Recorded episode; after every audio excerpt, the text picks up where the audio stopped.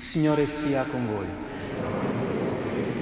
Dal Vangelo secondo Giovanni.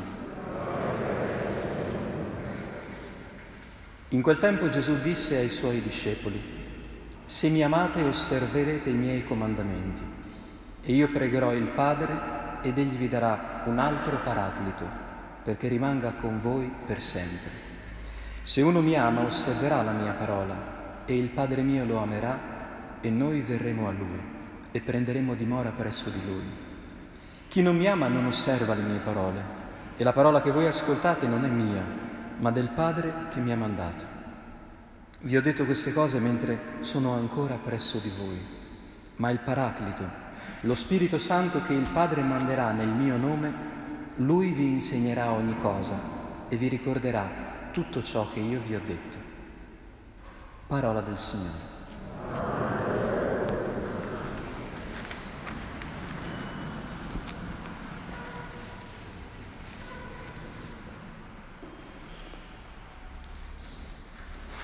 La festa che oggi celebriamo e che porta a compimento il tempo di Pasqua è, è, tanto importante, ma per noi è una festa da riscoprire, un po' come la Pasqua. Nell'opinione media ancora oggi dei, dei cristiani che partecipano alla messa c'è il Natale come messa più suggestiva, poi magari c'è la Pasqua e se siamo fortunati c'è anche la Pentecoste. Mentre invece è proprio nel giorno di Pentecoste che noi comprendiamo fino in fondo la Pasqua e una dimostrazione che è tutta da riscoprire è che la sequenza che abbiamo cantato prima dell'Alleluia eh, la conoscevamo ancora in pochi. È compito a casa imparare la sequenza allo Spirito Santo, che è una preghiera che bisognerebbe dire ogni giorno. Quando non sappiamo cosa dire, invochiamo lo Spirito Santo con questo inno antichissimo e molto bello, molto ricco. Come possiamo capire per innamorarcene di questa festa? Come possiamo comprenderla meglio? Intanto partirei da un punto. Non è che fosse proprio necessario per Dio volerci così bene da trasmetterci il suo spirito. Noi ci siamo abituati no, a questa informazione. Dio ci ha dato il suo spirito, ma guardate che non era proprio necessario. Noi crediamo di essere l'unica specie animale presente nel pianeta Terra che gode di questa intimità con Dio così profonda da avere persino il suo spirito.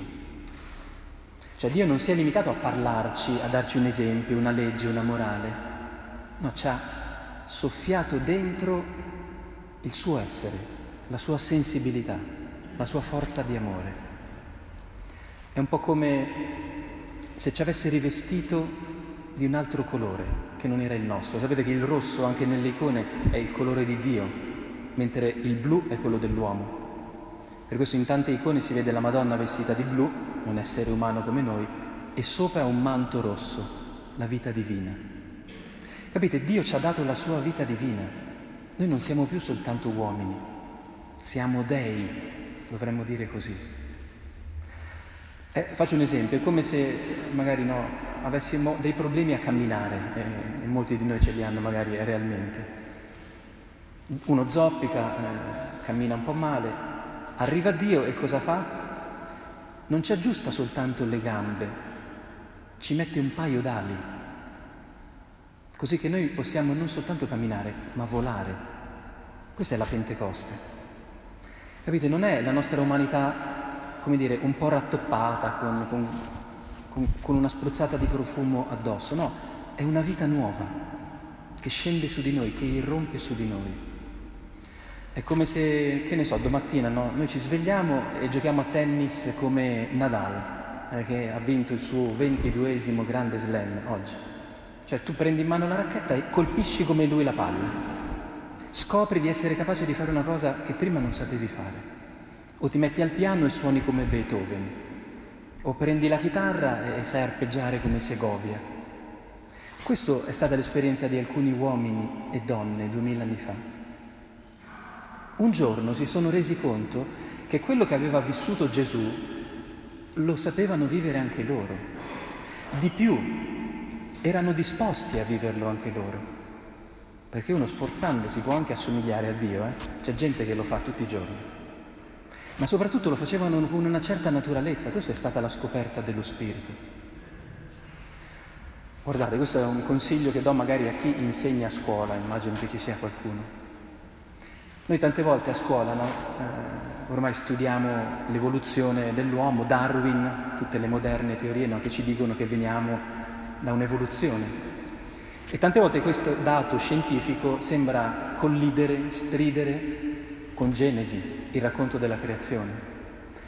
In realtà il confronto vero che bisognerebbe fare non è tra la teoria dell'evoluzione e Genesi, ma tra Darwin e la Pentecoste. Perché è il giorno di Pentecoste che noi abbiamo visto che una specie eh, animale si separava nettamente dalle altre e diventava qualcosa simile a Dio, nella capacità di amare. Capite, è lì che si vede la creazione dell'uomo a immagine e somiglianza di Dio. Quando alcune persone si sono dire, emancipate no, dall'albero genealogico comune e distinte per un modo di vivere, che sapeva mettere l'altro prima di se stesso. Sapete che questa è l'unica eccellenza che abbiamo rispetto agli animali, eh? per il resto sappiamo fare cose ben peggiori delle specie animali, ma in questo abbiamo un tratto divino. Quando con il nostro modo di vivere riusciamo a dire che la vita dell'altro è più importante della nostra, l'amore, la carità. È questo che mostra nella nostra umanità la vita divina. Però ecco, non dovremmo cadere nel rischio di credere che questa cosa sia avvenuta come una svolta improvvisa, perché alcune espressioni del racconto degli atti no, ci potrebbero far credere che un giorno questi si sono svegliati e hanno scoperto di essere degli X-Men, avevano dei superpoteri. All'improvviso un vento si abbatté gagliardo su quella casa.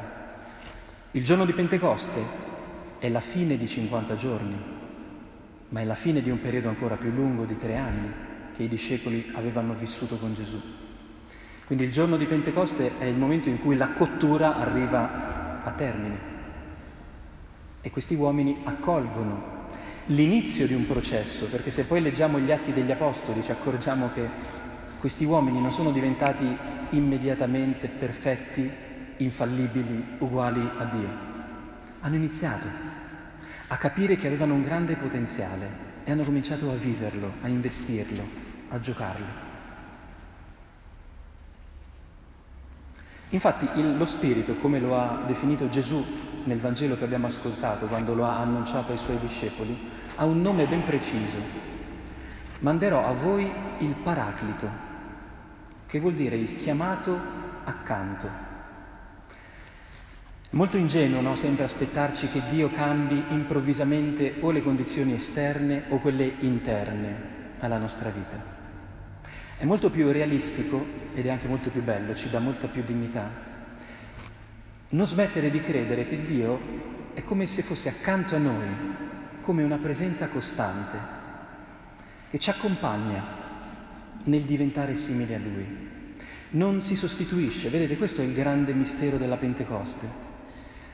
Lo spirito è la cosa più intima di cui possiamo renderci conto, non diventare pienamente noi stessi, ma è anche una cosa esterna, Dio, quello che non siamo per natura, ma possiamo diventare per libertà, per grazia. Allora l'immagine di questo spirito che è accanto a noi, come un avvocato, come un maestro, è molto bella perché vuol dire che nelle varie circostanze della vita quello che ci dobbiamo aspettare dallo Spirito non è che ci risolva i problemi o ci faccia diventare straordinari in un modo ancora carnale, direbbe Paolo. Lo Spirito fa continuamente una cosa, l'ha detto proprio Gesù, egli vi ricorderà e vi insegnerà le cose che io vi ho detto. Capite? È un suggeritore lo Spirito. È come avere il gobbo quando sei a teatro, no? che non ti ricordi la battuta e lo spirito te la ricorda. Ed è forte perché già, San Paolo già anticipava no, queste nostre domande, ma che cos'è che ci ricorda lo spirito? Lo dice proprio chiaramente. Voi non avete ricevuto uno spirito da schiavi, ma da figli. Avete ricevuto uno spirito per mezzo del quale gridiamo Abba Padre. Notiamo questa cosa, lo Spirito non ci grida sei figlio, ma grida Abba, Padre. Qual è la differenza? Lo spirito nelle prove che viviamo, quando ci sentiamo schiavi, schiacciati dalle cose, dalle situazioni, non ci dà soltanto un'informazione, sei figlio, che lo sappiamo già, ci aiuta a gridare Abba Padre, ci fa vivere da figli, ci fa protestare quando la vita sembra schiacciarci in un angolo e declassarci da quello che in realtà siamo. Questa è tutta la differenza fra una vita cristiana fatta di concetti, no? di nozioni, e una vita invece mossa dallo Spirito. Il compito dello Spirito non è, capite, il catechismo in tasca che ci ricorda le, le nozioni a cui dovremmo aggrapparci, è la forza di vivere all'altezza della nostra dignità. Capite? In alcune situazioni concrete, no? quando ci viene da piangere, da scappare, da tradire, lo Spirito è lì che, ci, che, che grida Abba Padre, cioè che non ci fa vergognare, che non ci fa nascondere, che non ci fa ricadere nella paura, anche quando siamo in situazioni difficili, anche quando sbagliamo, anche quando pecchiamo. Grida Abba Padre, cioè ci dà la forza di rimanere lì, presenti a noi stessi, presenti al cielo, con tutta la dignità di cui siamo capaci dentro la nostra vita. E non è una cosa piccola. In fondo questa è la salvezza. Quando noi parliamo di salvezza in questo mondo, parliamo di questo, cioè di vivere non più come Adamo che è costretto a nascondersi nella paura e nella vergogna, ma a testa alta, alla luce del sole, quando va bene e soprattutto quando va male. Perché c'è dentro di noi una voce che grida più forte di tutte le altre accuse, di tutti gli altri giudizi. Infatti tutta la seconda lettura è un inno all'essere figli. E se siamo figli, dice Paolo, siamo anche eredi, eredi di Dio, coeredi di Cristo. Allora si può capire l'ultima cosa che forse è importante da sottolineare in questa festa. Paolo fa anche questo discorso no, molto importante. Fratelli, noi non siamo più sotto il dominio della carne, ma siamo sotto il dominio dello Spirito. Ora questa cosa la dobbiamo capire bene perché è un luogo di grande fraintendimenti. Noi quando sentiamo il dominio della carne pensiamo alla sessualità, quando usiamo male il nostro corpo. È sicuramente un capitolo esatto eh, di questo argomento, ma è molto più ampio il discorso. Vivere sotto il dominio della carne vuol dire essere ancora schiavi del bisogno di affermare noi stessi essere molto concentrati su di noi, sulle nostre forze, sulle nostre capacità. Questo lo si può vivere anche in modo apparentemente molto spirituale. Ci sono tanti cristiani che sembrano molto spirituali, ma in realtà sono molto carnali, perché sono molto attaccati a se stessi, sono tutti concentrati su di sé. Ci sono tante persone, magari non cristiane, che vivono invece sotto il dominio dello Spirito perché? perché sono molto in relazione agli altri, non vivono chiusi in se stessi. Guardate, per noi è una grande trappola lo spirito, può essere la massima liberazione della nostra umanità, la più grande espansione, oppure il più grande fraintendimento. Potremmo intendere che lo spirito è quell'invito a rannicchiarci in noi stessi perché gli altri non ci capiscono, il mondo è difficile, nessuno mi vuol bene e pensiamo di essere persone molto spirituali. E invece siamo soltanto molto immature, molto chiuse ancora. Lo spirito è quello che ci mette in relazione agli altri. Questo vuol dire vivere secondo il dominio dello spirito. Infatti nella prima lettura vi lascio questa domanda su cui riflettere tornando a casa. Quel giorno di Pentecoste, quando i discepoli, gli apostoli si sono scoperti pieni di questa forza no, che li spingeva verso gli altri e parlavano in tante lingue, qual è stato il vero prodigio? che quegli uomini hanno ricevuto il traduttore simultaneo di Google quando ancora non esisteva, cioè sono diventati capaci di parlare tante lingue, hanno fatto la laurea in cinque secondi, oppure che gli altri si sentivano capiti, raggiunti dalle loro parole. Qual è la cosa più importante? Che gli apostoli erano diventati molto bravi, molto abili, o che invece gli altri si sentivano finalmente capiti.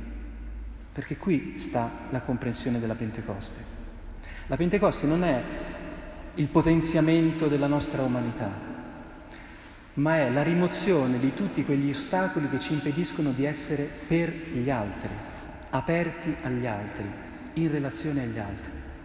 Questo è successo duemila anni fa.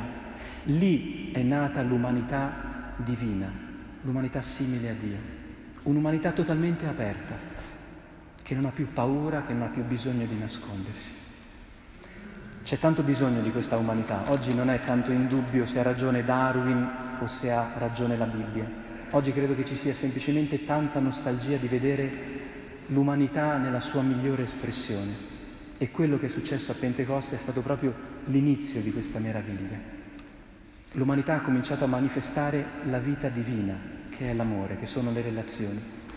Chiediamo al Signore di toglierci la paura di vivere questo destino che ormai è diventato un dono che possiamo ogni giorno invocare e accogliere.